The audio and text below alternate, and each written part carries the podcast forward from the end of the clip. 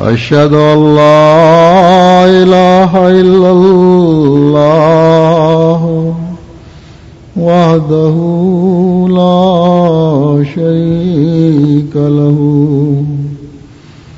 وأشهد أن محمدا عبده ورسوله أما بعد، فأعوذ بالله من الشيطان الرجيم. بسم الله الرحمن الرحيم. الحمد لله رب العالمين. الرحمن الرحيم مالك يوم الدين إياك نعبد وإياك نستعين اهدنا الصراط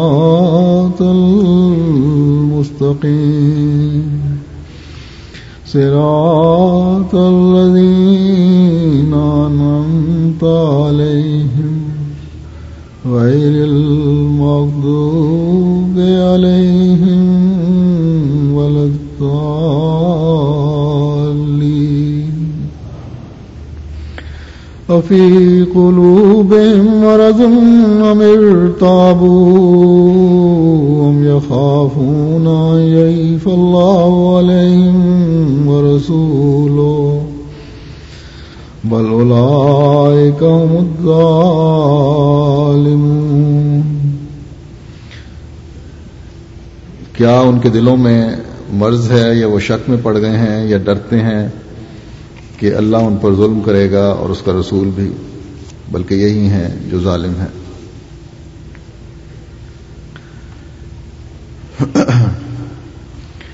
آ حضرت صلی اللہ علیہ وسلم کا وجود وہ پاک اور اعلی اخلاق سے پر وجود تھا۔ وہ وجود جو اللہ تعالی کے حقوق ادا کرنے اور اس کی عبادتوں کی ایسی مثالیں قائم کرنے والا تھا جن کی کوئی نظیر نہیں ملتی۔ اور اس کے ساتھ اللہ کے بندوں کے حقوق کی ادائیگی بھی وہ اعلیٰ، کی بھی وہ اعلیٰ مثالیں اس وجود نے، کی بھی اعلیٰ مثالیں اس وجود نے رقم کی جو تاریخ عالم میں ڈھونڈے سے نہیں ملتی۔ جس نے اپنی ذات پر ظلم کیے، لیکن لوگوں کے حق ادا کیے۔ جو اس غم میں ہلکان ہونے والی ذات تھی کہ خدا کے بندے اپنے خدا کے حق کو پہچانیں اور اپنے ظلم کی وجہ سے خدا کی پکڑ کے نیچے نہ آ جائیں۔ یہاں تک کہ آپ کی اس حالت کو دیکھتے ہوئے اللہ تعالیٰ کو بھی یہ کہنا پڑا کہ فلا اللہ کا باقی نفسہ کا اعلی آسارے ہیں یعنی بس کیا تو شدت غم کی وجہ سے ان کے پیچھے اپنی جان کو ہلاک کر دے گا؟ تو ایسا وجود جو اس حد تک خدا کی مخلوق سے ہمدردی رکھتا ہو، اس کی فکر مخلوق کی فکر اس کے دل میں ہر وقت ہو، یہ فکر ہو ہر وقت کہ لوگ اپنے برے اعمال سے کہیں ہلاک نہ ہو جائیں۔ ایسے وجود کے بارے میں کس طرح کہا جا سکتا ہے کہ یہ دل کسی پر ظلم کر سکتا ہے؟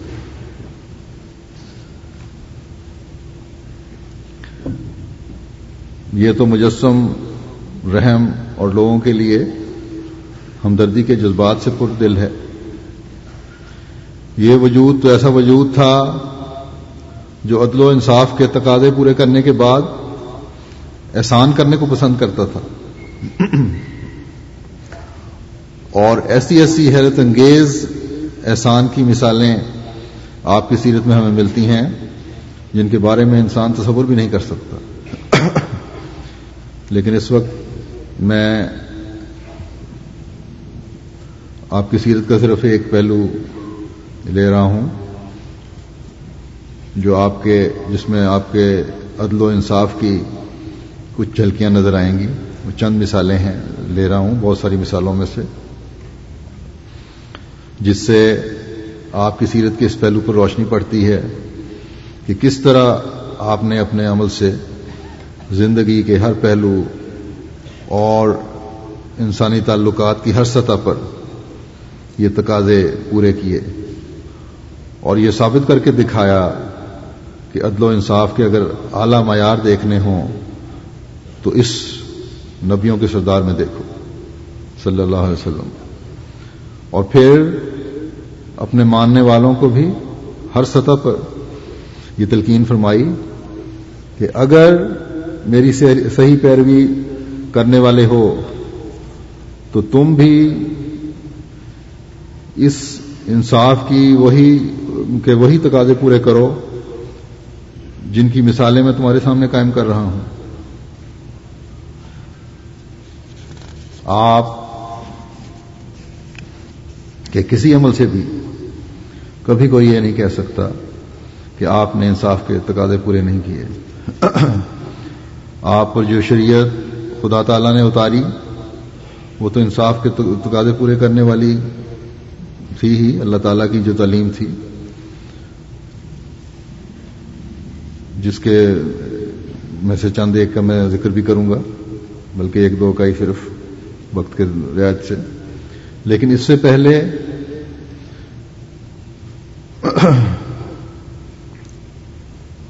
اس شریعت کے نازل ہونے سے پہلے ہی آپ کی فطرت میں اللہ تعالی نے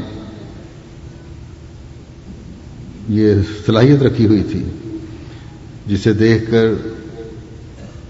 اہل مکہ جوانی میں ہی آپ کو سچ پر قائم رہنے والا اور انصاف کرنے والا کہا کرتے تھے۔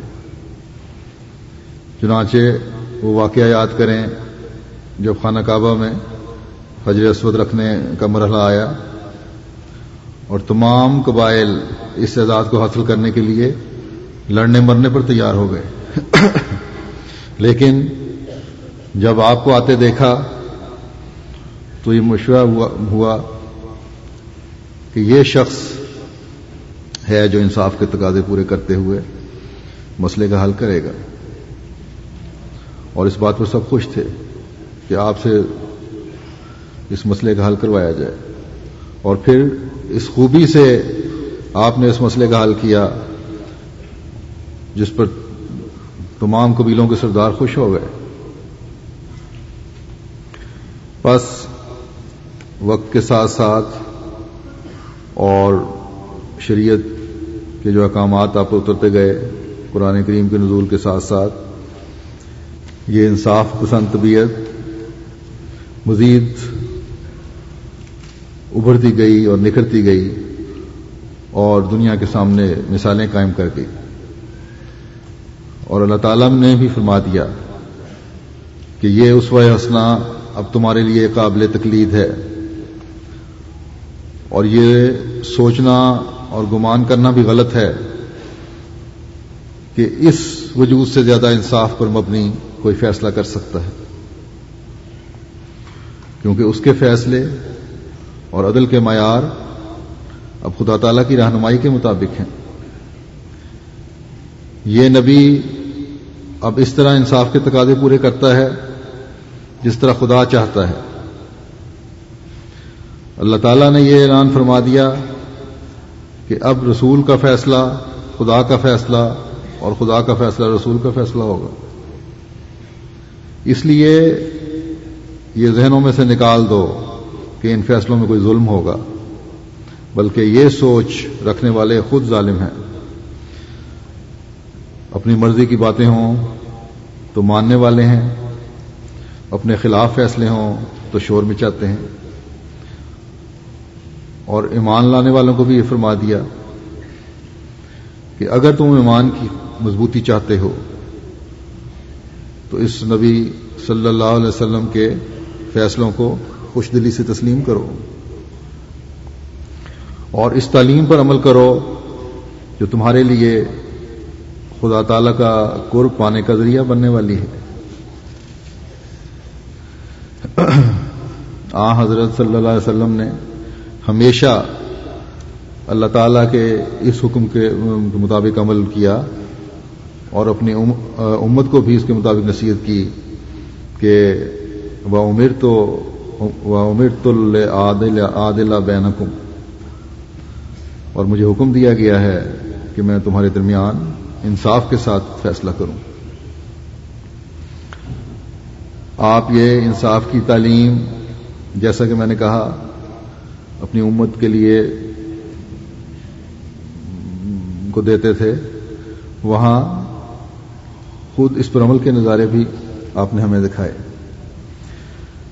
ہمیں آپ کی گھریلو زندگی سے لے کر میدان جنگ اور قوموں سے تعلقات تک یہ انصاف کے نظارے نظر آتے ہیں۔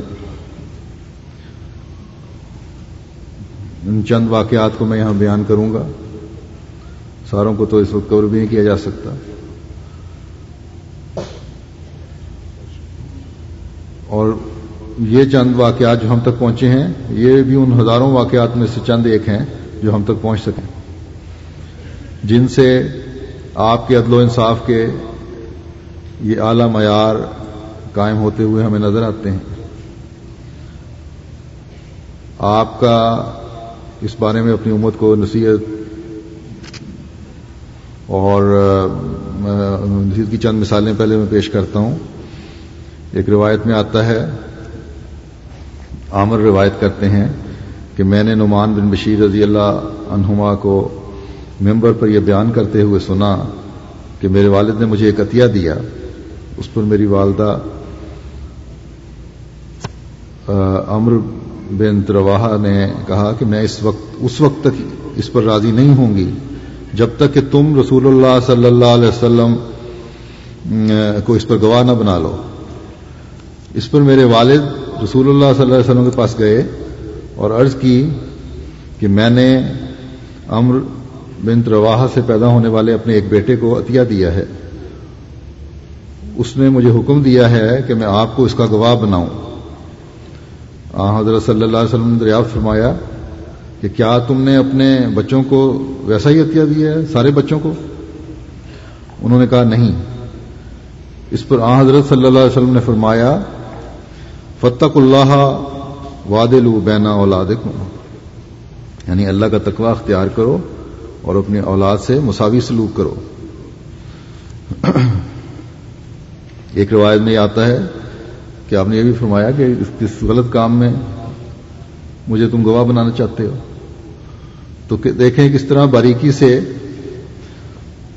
دوسرے بچوں کے بھی حقوق قائم فرمائے کہ ایک کو ہی سب کچھ نہ دے دو، بلکہ دوسرے بھی اسی طرح حقدار ہیں۔ اگر سب کو دینے کی توفیق نہیں، تو پھر خاموش رہو، پھر دیکھو کہ مرنے کے بعد جو جس کے حصے میں آتا ہے، جس طرح وراثت تقسیم ہوتی ہے، اسی طرح ہوگی۔ پھر اپنی گھریلو زندگی میں اپنی امت کو نصیحت کرتے ہوئے فرماتے ہیں حضرت ابو حریرا رضی اللہ عنہ سے روایت ہے کہ نبی کریم صلی اللہ علیہ وسلم نے فرمایا کہ جب ایک شخص کی دو بیویاں ہوں اور وہ ان کے درمیان عدل نہ کرے، تو وہ قیامت کے دن اس حال میں آئے گا کہ اس کا ایک پہلو جھکا ہوا ہوگا۔ یعنی یہ ظاہر کرتا ہوگا کہ یہ انصاف پسند نہیں ہے اور جو بھی انصاف نہ کرنے والوں کی سزا ہو، وہ اس کو مل سکتی ہے۔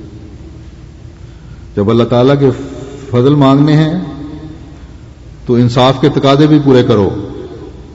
جو خامن بیویوں کے پورے حقوق ادا نہیں کرتے، وہ بھی بے انصافی کے زمرے میں آئے ہوتے ہیں، چاہے وہ ایک بیوی ہے۔ حضرت مسیم علیہ السلاۃ والسلام نے فرمایا ہے کہ جو مرد ایک سے زیادہ شادیاں کرتے ہیں اور پھر انصاف نہیں کرتے اور اپنی ذمہ داریاں نہیں نبھاتے اگر ان کو پتہ لگ جائے کہ بیوی کے حقوق نہ ادا نہ کرنے سے اللہ تعالیٰ نہ کرنے سے کتنا بڑا گناہ ہوتا ہے اور اللہ تعالیٰ کیا سلوک فرمائے گا اور کس قدر اس گناہ کی سزا ہے، تو آپ نے فرمایا کہ شاید مرد شاید خوف سے ایک شادی بھی نہ کریں کہ ہمیں کہیں حق نہ ادا کر کے سزا نہ مل جائے۔ بس یہ بیویاں کرنے کی اسلام نے اجازت نہیں صرف دی، بلکہ انصاف کے تقاضوں کو سب سے اہم رکھا ہے۔ پھر معاشرے میں دیکھنے میں آیا ہے، خاص طور پر ہمارے ملکوں کے معاشرے میں، کہ اگر کوئی بڑا آدمی غلطی کر دے، تو اس کی اس کو کسی نہ کسی طرح معاف کروانے کی کوشش کی جاتی ہے۔ اس کی غلطی کی پردہ پوشی کرنے کی کوشش کی جاتی ہے۔ اور بڑے بلکہ بڑے آدمیوں سے تعلق رکھنے والے جو لوگ ہیں، ان کی غلطیوں کو بھی چھپانے کی کوشش کی جاتی ہے۔ اور اگر وہ غریب آدمی کر لے تو اس کو پکڑ لیا جاتا ہے۔ لیکن آپ نے اس بارے میں ہمیں کیا مثال قائم کی؟ ایک دفعہ یہ روایت ہے حضرت المومنین حضرت عائشہ سے، انہا سے کہ قریش کے سامنے مخزوم قبیلے کی ایک عورت کی چوری کا معاملہ پیش ہوا۔ انہوں نے کہا کہ رسول اللہ صلی اللہ علیہ وسلم کے پاس کون اس کی سفارش کرے گا۔ پھر خود ہی کہنے لگے کہ یہ کام رسول اللہ کے پیارے اسامہ بن زید ہی کر سکتے ہیں۔ چنانچہ اسامہ نے آ حضرت صلی اللہ علیہ وسلم کی دنیا ارزداشت پیش کی۔ حاضر ہوئے۔ رسول اللہ صلی اللہ علیہ وسلم نے فرمایا کہ اے اسامہ، کیا آپ حدود اللہ کے بارے میں سفارش کرتے رہے ہیں؟ کر رہے ہیں۔ پھر آ حضور صلی اللہ علیہ وسلم کھڑے ہوئے اور خطاب فرماتے ہوئے فرمایا، تم میں سے پہلے لوگ صرف اس لیے ہلاک ہوئے کہ جب ان میں سے کوئی موزود شخص چوری کرتا تھا تو وہ اس کو چھوڑ دیتے تھے، اور جب ان میں سے کوئی کمزور چوری کرتا تھا تو اس پر حد قائم کرتے تھے۔ اللہ کی قسم، اگر فاطمہ بنت محمد صلی اللہ علیہ وسلم یعنی آپ کی بیٹی بھی چوری کرتی تو میں اس کو بھی ہاتھ کاٹنے کا حکم دیتا۔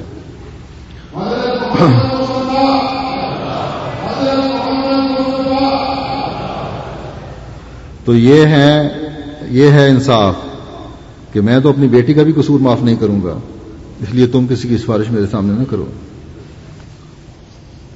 پھر دیکھیں انصاف کے اعلی معیار قائم کرنے کے لیے جو آپ نے اپنی اپنی امت کو نصیحت کی اور نا انصافی کے نتائج سے اپنے صحابہ کو آگاہ کیا کہ اس کا کیا رد عمل ہوتا ہوتا تھا اس کا، نا انصافی کی وجہ سے۔ عبداللہ بن محب روایت کرتے ہیں کہ عثمان رضی اللہ عنہ نے ابن عمر رضی اللہ عنہ کو قاضی بنا کر بھیجتے ہوئے کہا۔ یہ میں بتا رہا ہوں کہ صحابہ انصاف کی باتیں سننے کی وجہ سے کس قدر خوفزدہ ہوتے تھے اور کیا رد ظاہر کرتے تھے۔ جب قاضی بنا کر بھیجا، بھیجتے ہوئے کہا کہ جاؤ لوگوں میں ان کے معاملات کے فیصلے کرو۔ تو عبداللہ بن عمر نے کہا کہ اے امیر المومنین، کیا آپ مجھے اس ذمہ داری کو اٹھانے سے معاف نہیں رکھ سکتے؟ اس پر حضرت عثمان نے کہا، کیا تم قضاء کے عہدے کو ناپسند کہا تم قضاء کے عہدے کو ناپسند کیوں کرتے ہو؟ جبکہ آپ کے والد فیصلے کیا کرتے تھے۔ حضرت ابن عمر نے کہا، میں نے رسول اللہ صلی اللہ علیہ وسلم کو یہ فرماتے ہوئے سنا ہے کہ منکانہ قاضین فقضا بلت یعنی جو قضاء کے عہدے پر فائز ہو اور وہ عدل کے ساتھ فیصلے کرے، تو مناسب یہ ہے کہ وہ اس عہدے سے اس طرح نکلے کہ اس پر کوئی الزام نہ ہو۔ تو کہنے لگے کہ آ حضور صلی اللہ علیہ وسلم کے اس ارشاد کو سننے کے بعد میں اس عہدے کی خواہش نہیں رکھتا کہ اس طرح نکلوں کہ کوئی الزام نہ ہو۔ تو دیکھیں، یہ ہے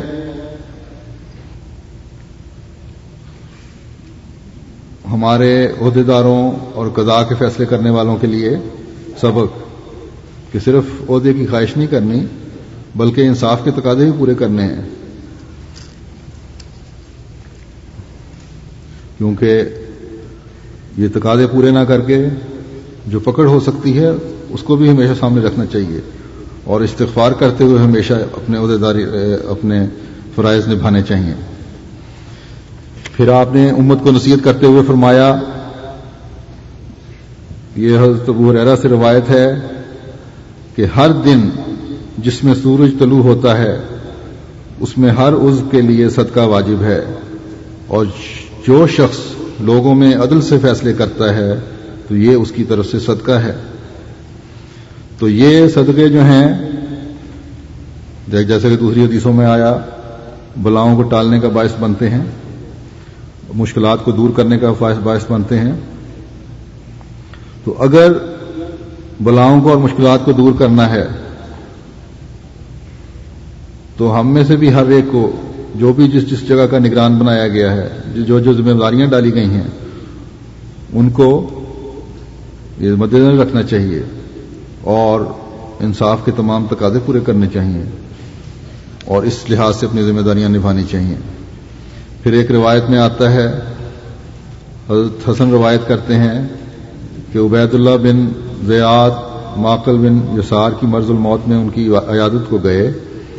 تو انہوں نے کہا، میں تمہیں ایک ایسی حدیث سناتا ہوں جو میں نے رسول اللہ صلی اللہ علیہ وسلم سے سنی ہے۔ اور اگر مجھے یقین ہوتا کہ میں ابھی زندہ رہوں گا تو میں یہ حدیث تمہیں نہ سناتا۔ میں نے رسول کریم صلی اللہ علیہ وسلم کو یہ فرماتے ہوئے سنا کہ کوئی بندہ جس کے سپرد اللہ تعالیٰ نے کچھ لوگوں کی دیکھ بھال فرض کی ہو، اگر وہ اس حال میں مرتا ہے کہ اس نے اپنی ریت کی نگہبانی کرنے میں عدل سے کام نہ لیا ہوگا تو اللہ تعالیٰ اس پر جنت کو حرام کر دے گا۔ بس یہ ان تمام لوگوں کے لیے خوف کا مقام ہے جو سمجھتے ہیں کہ اب اختیار ہمارے پاس آ گئے ہیں، ہم جو چاہیں کریں۔ چاہے وہ دینی عہدیداروں کی بات ہو یا دنیا دنیا کے عہدوں کی بات ہو، ہر ایک پوچھا جائے گا۔ اور عدل قائم نہ کرنے کی وجہ سے اللہ تعالی کی پکڑ میں آئے گا۔ لیکن جس کو ہلکا سا بھی خدا کا خوف ہے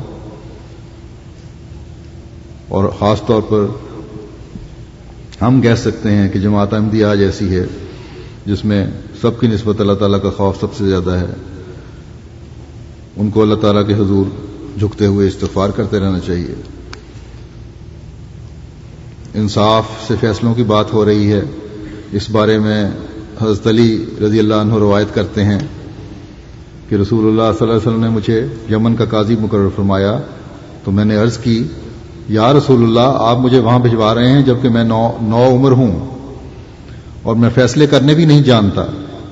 اس پر رسول اللہ صلی اللہ علیہ وسلم نے فرمایا، اللہ تعالیٰ تمہارے دل کی رہنمائی فرمائے گا اور اور تمہاری زبان کو ثبات عطا کرے گا۔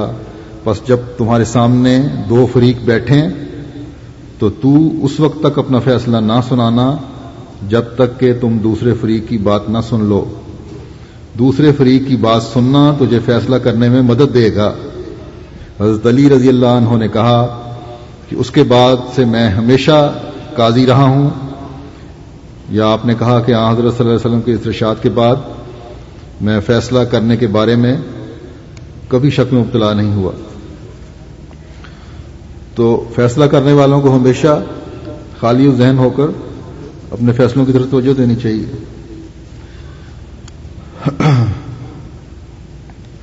اور یہ آپ کی ٹریننگ آپ صلی اللہ علیہ وسلم کی اور انصاف پر زور دینے کا ہی اثر تھا کہ آپ کے صحابہ بھی اس رنگ میں رنگین تھے اور انصاف کے تقاضے پورے کرنے کی کوشش کرتے تھے۔ اور یہ تعلیم آگے پھیلاتے تھے تاکہ ہمیشہ انصاف کی فضا قائم رہے۔ عبد الرحمان بن ابی بکرا روایت کرتے ہیں کہ مجھے میرے والد ابو بکر نے لکھا اور میں نے ان کو لکھا کہ یہ مراسلہ وید اللہ بن ابی بکرا کے نام ہے اور وہ سجستان کے قاضی تھے۔ کہ تم اس وقت تک دو فریقوں میں فیصلہ نہ کرو جب تک تم غضب میں ہو۔ کیونکہ میں نے رسول اللہ صلی اللہ علیہ وسلم سے سنا ہے، لا یحکم احد بین السنین و ہوا غزبان کہ تم میں سے کوئی غصے کی حالت میں دو فریقوں میں فیصلہ نہ کرے۔ تو یہ سنہری اصول ہے جو ہر قاضی کو، ہر عہدیدار کو، ہر حکومت کے کارندے کو ہر فیصلہ کرنے والے کو اپنے پیش نظر رکھنا چاہیے۔ بعض دفعہ فریقین کی بہت زیادہ کی کجبیسی کی وجہ سے، بعض چھوٹی چھوٹی مسائل اٹھانے کی وجہ سے فیصلہ کرنے والا چڑھ جاتے ہیں اور غصے میں آ جاتے ہیں۔ اس لیے آپ نے فرمایا کہ غصے میں فیصلے نہیں کرنے۔ غصہ ٹھنڈا کرو، سوچو اور پھر کسی دن کے لیے فیصلے فیصلہ کر دو کسی دوسرے دن پہ۔ پھر آپ نے قاضیوں کو فیصلہ کرنے کے بارے میں ایک سنہری اصول یہ بتا دیا، حضرت ابن عباس رضی اللہ عنہما روایت کرتے ہیں کہ نبی صلی اللہ علیہ وسلم نے فرمایا کہ اگر لوگوں کو ان کے دعووں کے باعث دیا جانے لگے تو کئی لوگ، کئی افراد کے خون اور ان کے اموال کا دعویٰ کرنے، تو لوگ کئی افراد کے خون اور ان کے اموال کا دعویٰ کرنے لگے۔ مگر یہ، مگر میں یہ قانون بتاتا ہوں کہ المین و المدعا علیہ، کہ قسم مدعا علیہ کے لیے ہے۔ مدئی جو ہے مدئی کے لیے نہیں ہے، اس کے ذمہ ثبوت ہے۔ جو درخواست لے کے آیا ہے وہ ثبوت مہیا کرے کہ فلاں نے میرے دینا ہے۔ قسم اٹھانے والا دوسرا فریق ہے۔ مدعی قسم اٹھاتا رہے گا کہ میں نے میں قسم اٹھاتا ہوں کہ فلاں میرا قاتل ہے، فلاں میرا چور ہے، فلاں میرا مال غصب کرنے والا ہے۔ تو پھر تو فیصلے ایسے ہوتے رہیں گے جو ظلم پہ چلتے رہیں گے۔ پھر ایک روایت ہے سبور رضی اللہ عنہ سے۔ انہوں نے رسول اللہ صلی اللہ علیہ وسلم کو یہ فرماتے ہوئے سنا کہ امام ڈھال ہوتا ہے، جس کے پیچھے ہو کر لڑا جاتا ہے، اور جس کی مدد سے اپنے آپ کو دشمن کے وار سے بچایا جاتا ہے۔ پس اگر وہ اللہ کا تقوی اختیار کرنے کا حکم دے اور عدل سے کام لے، تو اسے اس کے اس عمل کا اجر ملے گا۔ اور اگر وہ اس کے الٹ کرے گا، تو اس کے ایسا کرنے پر اس کو گرفت ہوگی۔ بس، جہاں یہ امام کے لیے ہے، وہاں امام کے مقرر کردہ سارے عہدے داران کے لیے بھی ہے۔ وہ بھی اپنے فرائض انصاف کے ساتھ ادا نہ کر کے پکڑ میں آ سکتے ہیں۔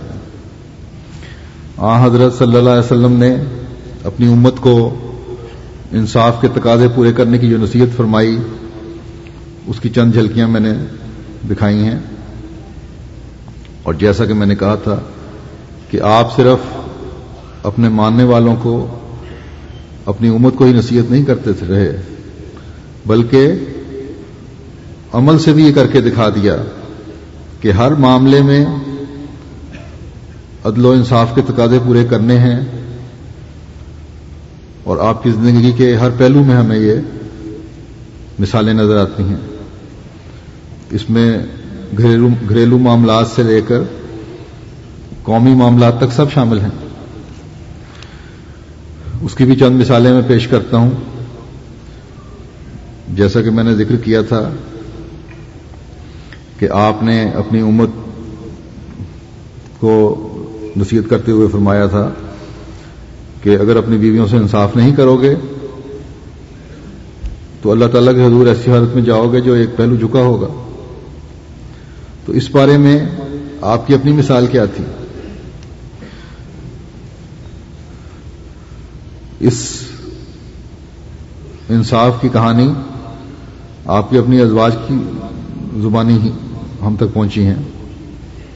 یہ نہیں کہ آپ نے فرمایا کہ میں انصاف کرتا ہوں، بلکہ آپ کے عمل سے ثابت ہے اور دوسرے یہ گواہی دے رہے ہیں کہ آپ انصاف کرتے تھے۔ اور اس کی گواہی آپ کی بیویوں نے دی ہے۔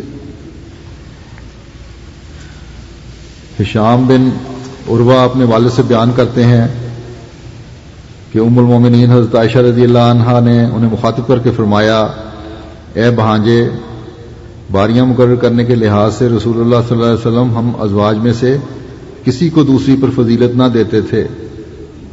حضور قریباً ہر روز ہم میں سے ہر ایک کے پاس چکر لگاتے اور ہر ایک بیوی کے پاس کچھ وقت گزارتے۔ یہاں تک کہ آپ اس بیوی کے پاس چلے جاتے جس کے ہاں اس دن باری ہوتی تھی۔ پھر اس کے بعد پاس آپ رات گزارتے جہاں باری ہوتی۔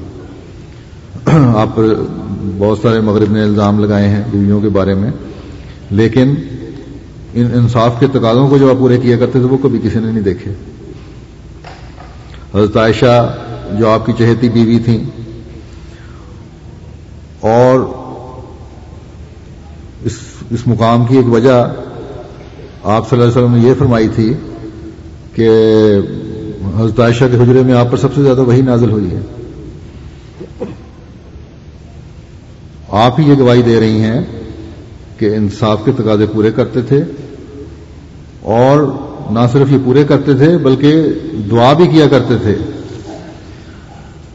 جس کا روایت میں یوں ذکر آتا ہے کہ حضرت صلی اللہ علیہ وسلم اپنی ازواج میں باری مقرر کرتے وقت عدل و انصاف سے کام کام لیتے تھے اور دعا فرماتے کہ اے اللہ، جن امور پر میں قدرت رکھتا ہوں، ان میں میری یہ تقسیم ہے اور جن امور پر تیری قدرت ہے اور میری نہیں ان کے بارے میں مجھے ملامت نہ کرنا۔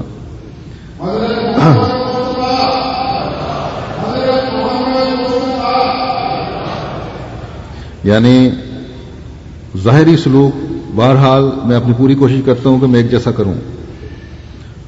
اور باقی جہاں تک دل کا حال ہے، وہ تو اللہ بہتر جانتا ہے۔ لیکن ظاہری طور پر ہر بیوی سے ایک جیسا سلوک تھا۔ اور جب سفروں پر جانا ہوتا تھا، تو یہ نہیں ہوتا تھا کہ اپنی مرضی سے جس کو ساتھ لے جانا ہو لے جائیں۔ بلکہ کرا ڈالتے تھے تاکہ کسی سے بھی کوئی بے انصافی نہ ہو۔ ابن شہاب روایت کرتے ہیں کہ حضرت زبیر رضی اللہ عنہ کے بیٹے عروا نے ان کو بتایا کہ عمر مومنین حضرت عائشہ رضی اللہ عنہ نے یہ بتایا کہ رسول اللہ صلی اللہ علیہ وسلم جب سفر کا ارادہ فرماتے تو اپنی ازواج کے درمیان کرا ڈالتے، جس کے حق میں کرا نکلتا تھا۔ اس بیوی کو آپ اپنے ساتھ رکھتے اور اور آپ اپنی ہر بیوی کے لیے دن اور رات کی باری مقرر فرماتے سوائے حضرت سودا کے بن تما کے جنہوں نے اپنا باری حضرت عائشہ کے کو ہبا کر دی تھی۔ بڑی عمر کی وجہ سے انہوں نے خود ہی اپنا حق چھوڑ دیا تھا۔ آپ نے کبھی بے انصافی نہیں کی کسی بیوی کے ساتھ۔ پھر حضرت انس روایت کرتے ہیں کہ آ حضور صلی اللہ علیہ وسلم اپنی کسی بیوی کے پاس تھے کہ وہ محات المومنین میں سے کسی اور بیوی نے ایک برتن میں کھانا تو فتن بھیجا۔ تو اس بیوی نے جس کے ہاں حضور صلی اللہ علیہ وسلم کی باری تھی خاتم کے ہاتھ پر ہاتھ مارا۔ عورتوں میں جیلسی تو ہوتی ہے کہ جب میرے ہاں باری ہے تو میں کھانا کھلاؤں گی، دوسری جگہ سے کھانا کیوں آیا؟ جس پر وہ برتن گر کر ٹوٹ گیا۔ نبی کریم صلی اللہ علیہ وسلم نے اس کے ٹکڑے اکٹھے کیے۔ پھر اس میں وہ کھانا اکٹھا کر کے ڈالنے کے لگے۔ اور آپ یہ فرماتے جاتے تھے، تمہاری ماں تم کو کھوئے. یعنی یہ ناراضگی کا اظہار تھا۔ مزید یہ کہ آ حضور صلی اللہ علیہ وسلم نے اس خادم کو روکے رکھا اور اس گھر والی بیوی سے ٹوٹنے والے برتن کے بدلے میں برتن لے کر دیا۔ آ حضور صلی اللہ علیہ وسلم نے وہ برتن اس بیوی کو بھیج دی، بھیجا جس کا برتن ٹوٹا تھا اور ٹوٹا ہوا برتن اسی گھر میں رہنے دیا جس میں وہ ٹوٹا تھا۔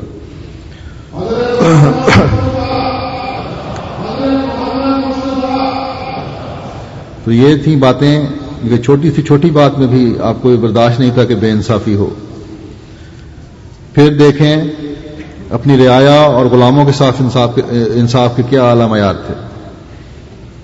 حضرت سید بن حزیر انصار کے ایک شخص سے روایت کرتے ہیں کہ اس شخص نے کہا، اس دوران کے وہ لوگوں سے باتیں کر رہا تھا اور انہیں ہنسا رہا تھا۔ رسول اللہ صلی اللہ علیہ وسلم نے اس کے پہلو میں ایک چھڑی لگائی۔ بیٹھے تھے بازار میں، باتیں ہو رہی تھیں، لطیفے بیان ہو رہے تھے۔ کسی بات پر یا زیادہ کوئی ایسا مذاق کر دیا ہوگا جس کو اچھا نہیں لگا ہم کو، یا مذاق میں چھڑی لگائی۔ اس پر اس شخص نے کہا کہ مجھے بدلا دیں۔ کہ آپ نے بلا وجہ مجھے چھڑی ماری ہے۔ اس پر رسول اللہ صلی اللہ علیہ وسلم نے فرمایا، تم بدلا لے لو۔ اس شخص نے کہا کہ آپ نے تو قمیض پہن رکھی ہے۔ اور جب آپ نے مجھے چھڑی لگائی تھی تو میں نے قمیض نہیں پہنی ہوئی تھی۔ اس پر نبی کریم صلی اللہ علیہ وسلم نے اپنی قمیض اٹھا دی، اس پر وہ شخص رسول اللہ صلی اللہ علیہ وسلم سے چمٹ گیا اور آپ کے جسم کو بوسے دینے لگا اور کہا، یا رسول اللہ، میں تو صرف آپ کے جسد اتھر کو چومنا چاہتا تھا یعنی بدلہ لینے کا تو ایک بہانہ تھا۔ تو یہ تھا آپ کا عمل۔ آپ کو نہیں پتا تھا کہ اس نے کیا کرنا ہے، مگر بے دھڑک آپ نے اپنا جسم ننگا کر دیا اور سامنے پیش کر دیا۔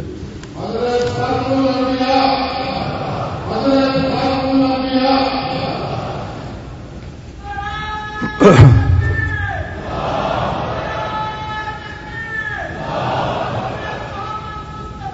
اللہ علیہ وسلم۔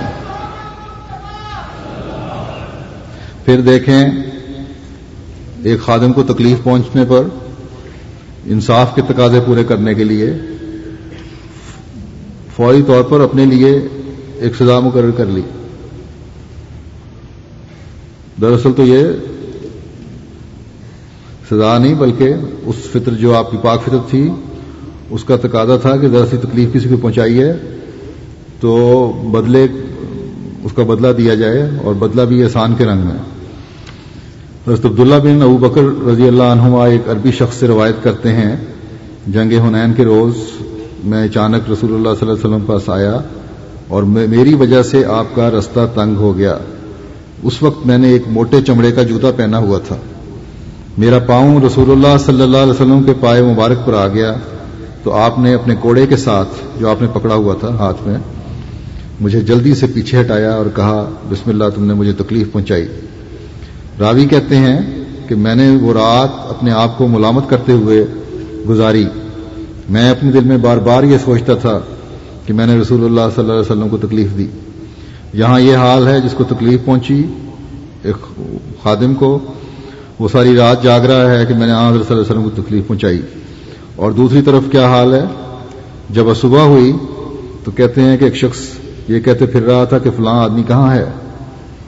چنانچہ میں ڈرتے ڈرتے چل پڑا اور آ حضرت صلی اللہ علیہ وسلم کی خدمت میں حاضر ہوا۔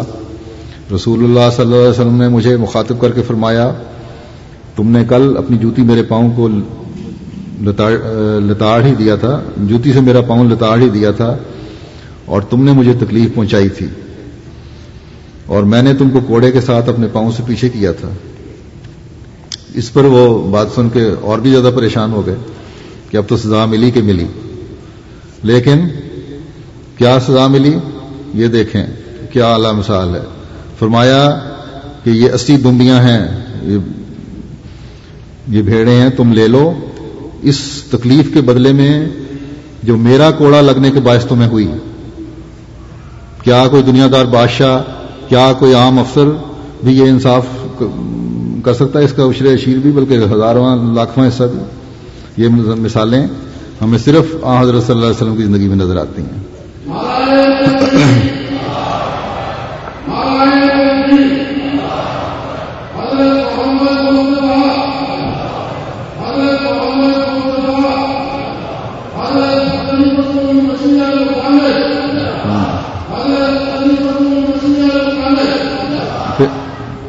پھر دیکھیں، ایک دوسرے مذہب کے آدمی کے ساتھ ایک مسلمان کی لڑائی ہو جاتی ہے۔ اور فیصلے کے لیے آپ کی خدمت میں حاضر ہوتے ہیں، وہ شکایت لے کے آپ کی خدمت میں آتا ہے دوسرا جو مسلمان نہیں ہے۔ اور پھر کس طرح فیصلہ فرماتے ہیں؟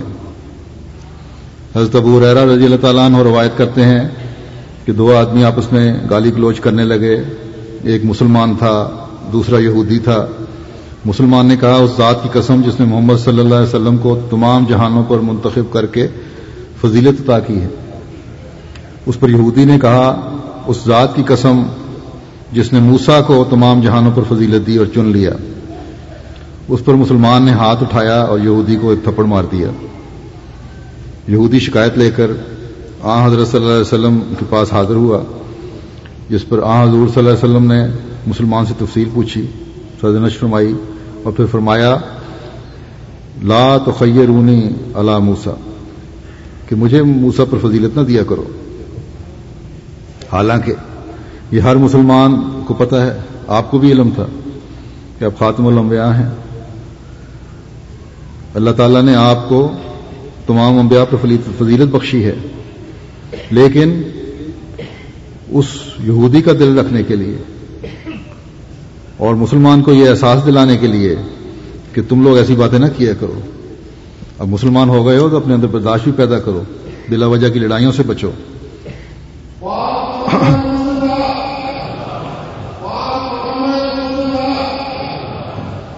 اور یہ سختی جو تم نے کی ہے، غلط کی ہے۔ تو آپ نے یہ فرمایا کہ آج تم نے کام کر کے بڑی غلطی کی ہے اور آئندہ یہ نہیں ہونا چاہیے۔ بس آج بھی ہر مسلمان کے لیے، ہر اس شخص کے لیے جو حضرت صلی اللہ علیہ وسلم سے منسوب ہونے کا دعویٰ کرتا ہے، اس اسوا پر عمل کرنا چاہیے تاکہ بلا وجہ کی لڑائیوں اور جھگڑوں سے بچت ہو۔ پھر ایک لانڈی جو بے طاقت تھی، اس کے حق دلانے کی مثال دیکھیں، کیسا انصاف فرمایا۔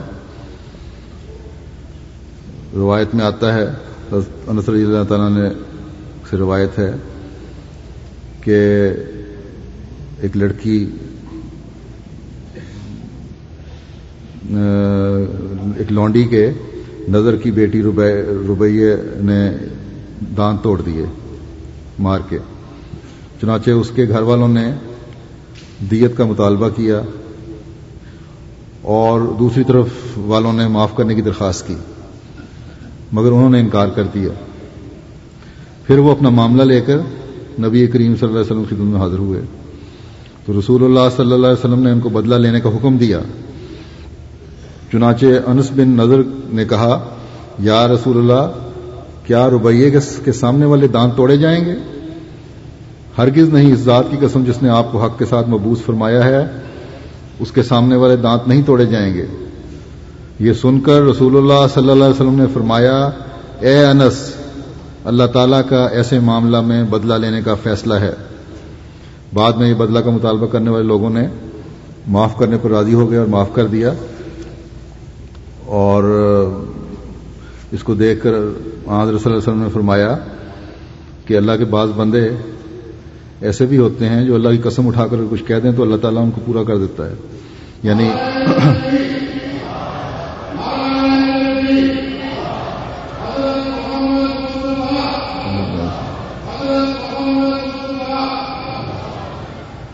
یعنی وہ ایسے نیک آدمی تھے کہ انہوں نے کسی درد سے یہ بات کی ہوگی۔ تو اللہ تعالیٰ نے دعا سن لی اور دوسرے فریق کے دل میں ڈال دیا کہ معاف کر دو۔ اور اس لانڈی کے رشتہ دار معاف کرنے پر راضی ہو گئے۔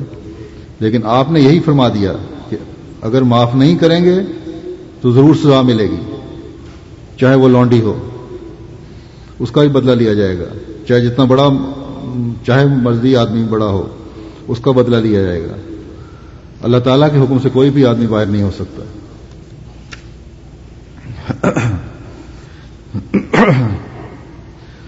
اللہ تعالی قرآن کریم میں فرماتا ہے کہ یا یو الدین آمن کون قوامین اللہ شہدا بالکست ولا یجر من کم شنان و قومن اللہ اللہ تعدلو اے دلو، ہو اقرب التقوا وطق اللہ، ان اللہ خبیر بے ماتا ملوم یعنی اے وہ لوگوں جو ایمان لائے ہو، اللہ کی خاطر مضبوطی سے نگرانی کرتے ہوئے، انصاف کی تائید میں گواہ بن جاؤ۔ اور کسی قوم کی دشمنی تمہیں ہرگز اس بات پر آمادہ نہ کرے کہ تم انصاف نہ کرو۔ انصاف کرو، یہ تقوا کے سب سے زیادہ قریب ہے۔ اور اللہ سے ڈرو، یقیناً اللہ اس سے ہمیشہ باخبر رہتا ہے جو تم کرتے ہو۔ بس اس حکم کے ماتحت بھی۔ آپ نے تمام دنیا کے مخلوق تو جو ادا کرنے ہی تھے، پہلے حکم جو بہت سارے تھے، دشمنوں کے حقوق کا خیال بھی رکھا۔ اور ان سے بھی انصاف کرنے کی اعلی مثالیں قائم کی چنانچہ ایک مثال میں دیتا ہوں۔ عمومی طور پہ جب آپ جنگوں میں، جب دشمن کی سرگرمیوں کی وجہ سے ان کی سرکوبی کے لیے جب کوئی فوج بھیجتے تھے، تو یہ حکم ہوتا تھا کہ اگر آگے سے کوئی ہتھیار نہیں اٹھاتا، تو تم نے صرف دشمنی کی خاطر ہتھیار نہیں اٹھانا اور قتل و عام نہیں کرنا۔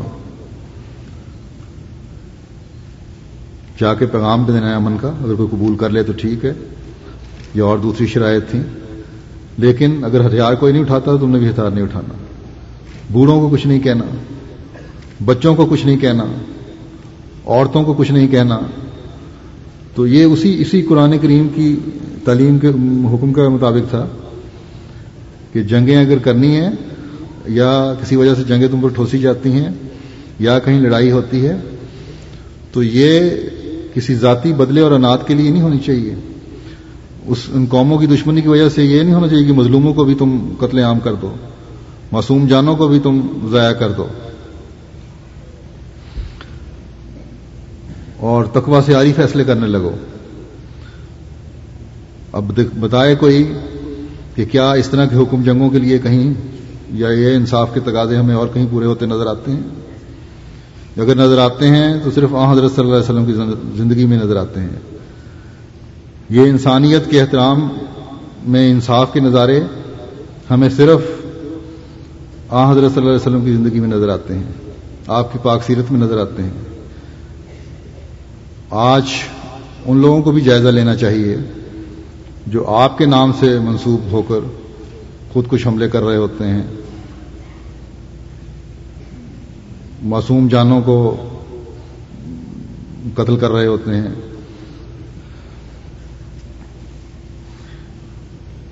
بازاروں میں سڑکوں پر خون بکھیر رہے ہوتے ہیں۔ تو اور پھر اپنے آپ کو منسوخ بھی آدر صلی اللہ علیہ وسلم کیسے کرتے ہیں؟ تو یہ تو آپ کی تعلیم نہیں تھی، یہ تو آپ کا حسبہ نہیں تھا۔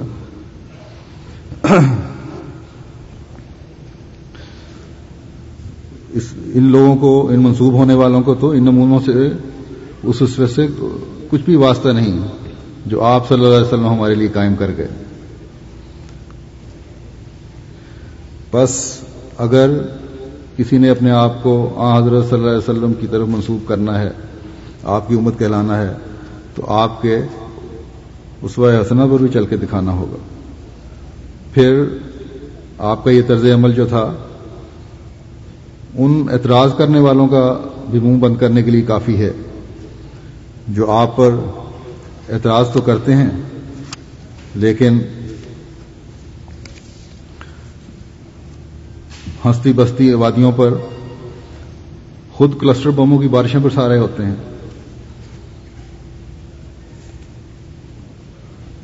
ہوائی حملوں سے بموں کی ایسی چادر بچھاتے ہیں جن سے مجبور بوڑھے، بیمار، بچے سب کا قتل عام ہو رہا ہوتا ہے۔ عورتیں اور معصوم بچے قتل ہو رہے ہوتے ہیں۔ پھر وہ خوفناک نظر بھی سامنے رکھنی چاہیے جب ایٹم بم چلے اور جس کے اثرات اب تک قائم ہیں۔ یہ انصاف کے تقاضے نہیں ہیں جو جنگوں میں کیے جاتے ہیں۔ آپ نے فرمایا کہ جنگ کرو اس سے جو تم سے جنگ کرتا ہے۔ جو نہیں کرتا اس کو ہاتھ بھی نہیں لگانا۔ اور بچوں اور معصوموں اور عورتوں کو تو بالکل بھی نہیں چھیڑنا۔ تو یہ ہے تعلیم اور یہ ہے اسوا جو آدر صلی اللہ علیہ وسلم ہمارے لیے قائم کر گئے۔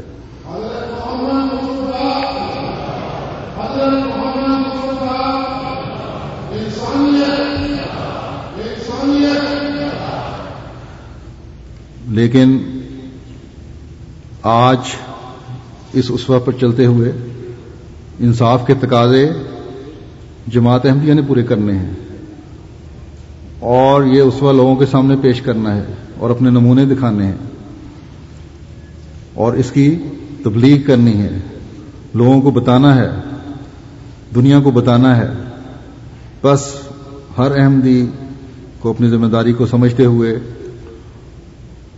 اور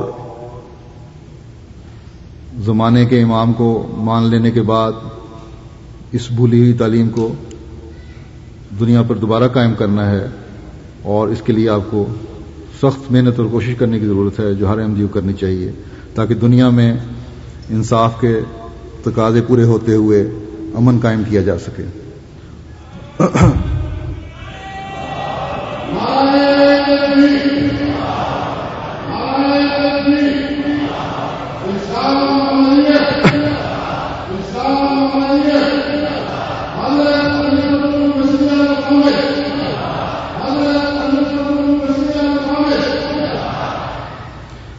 حضرت وسیم علیہ السلاۃ والسلام کے چند اقتباس پیش کرتا ہوں۔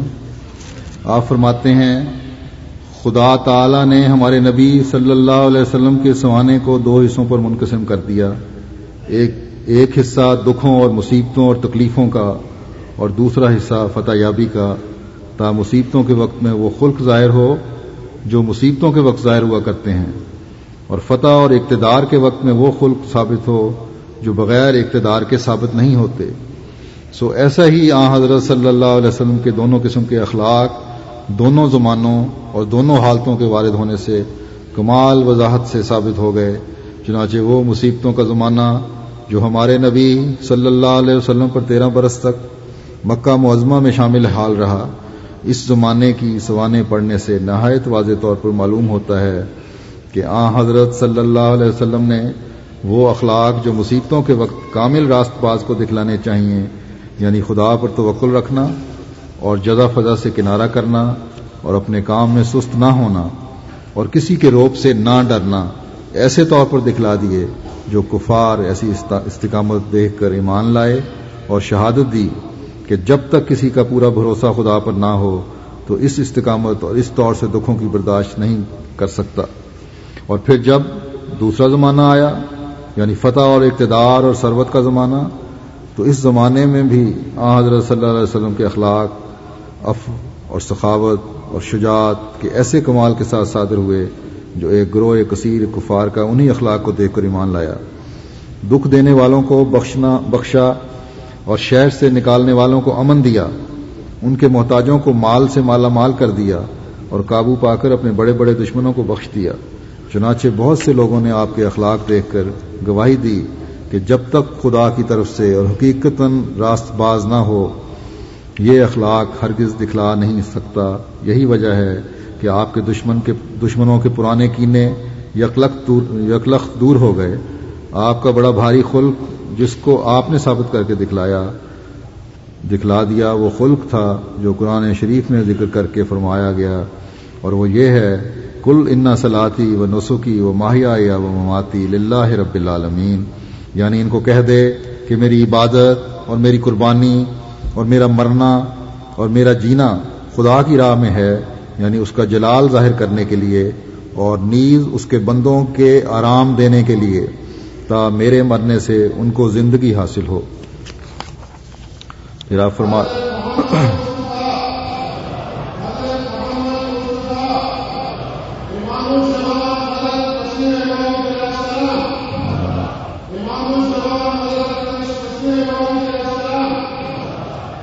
پھر آپ فرماتے ہیں، ہم جب انصاف کی نظر سے دیکھتے ہیں، تو تمام سلسلہ نبوت میں سے اعلیٰ درجہ کا جوام مرد نبی اور زندہ نبی اور خدا کا اعلیٰ درجے کا پیارا نبی صرف ایک مرد کو جانتے ہیں یعنی وہی نبیوں کا سردار، رسولوں کا فخر، تمام رسولوں کا سرتاج، جس کا نام محمد مصطفیٰ و احمد مشتبہ صلی اللہ علیہ وسلم ہے، جس کے زیر سایہ دس دن چلنے سے وہ روشنی ملتی ہے۔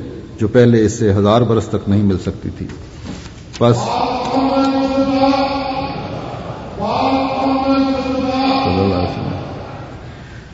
بس آپ جو آج مسیح معود علیہ السلام کو مان کر، اس زمانے کے امام کو مان کر یہ دعویٰ کرتے ہیں کہ ہم سب سے زیادہ حضرت محمد مصطفیٰ صلی اللہ علیہ وسلم سے پیار کرنے والے اور آپ کی تعلیم پر عمل کرنے والے ہیں۔ آپ کو اس اسفہ پر چلتے ہوئے جیسا کہ انسان نے فرمایا کہ دس دن چل کر وہ مل جاتا ہے اس جو جو ہزار برس چلنے سے نہیں مل سکتی، جو روشنی، وہ روشنی حاصل کریں، اپنے اندر وہ روح پیدا کریں، اپنے اندر وہ نور پیدا کریں، اپنے خدا سے دل لگائیں اور خدا کی مخلوق کی خدمت کی طرف توجہ دیں، اس پیغام کو پہنچائیں۔ آپ جو اس ملک میں رہ رہے ہیں یا دوسرے ملکوں سے آئے ہوئے ہیں اپنے اپنے علاقوں میں، اپنے اپنے جگہوں پر، اپنے شہروں میں، اپنے ملکوں میں اس پیغام کو پہنچائیں، دنیا کو خدا کے قریب لائیں آ حضرت صلی اللہ علیہ وسلم کے جھنڈے تلے لائیں اور انصاف اور امن اور آشتی اور سلو کی فضا پیدا کرنے کی کوشش کریں۔ اللہ تعالیٰ آپ کو سب کو اس کی توفیق دے۔ اور جلسے کے دوران میں جو آپ نے برکات حاصل کی ہیں، اگر اپنے اندر کو پاک تبدیلیاں پیدا کی ہیں، ان تبدیلیوں کو، اپنی زندگیوں کا حصہ بنائیں۔ اور ہمیشہ ایک مثالی احمدی بنتے ہوئے دنیا میں نام پیدا کریں۔ اللہ تعالیٰ آپ سب کو اس کی توفیق دے۔ دعا کر لیں۔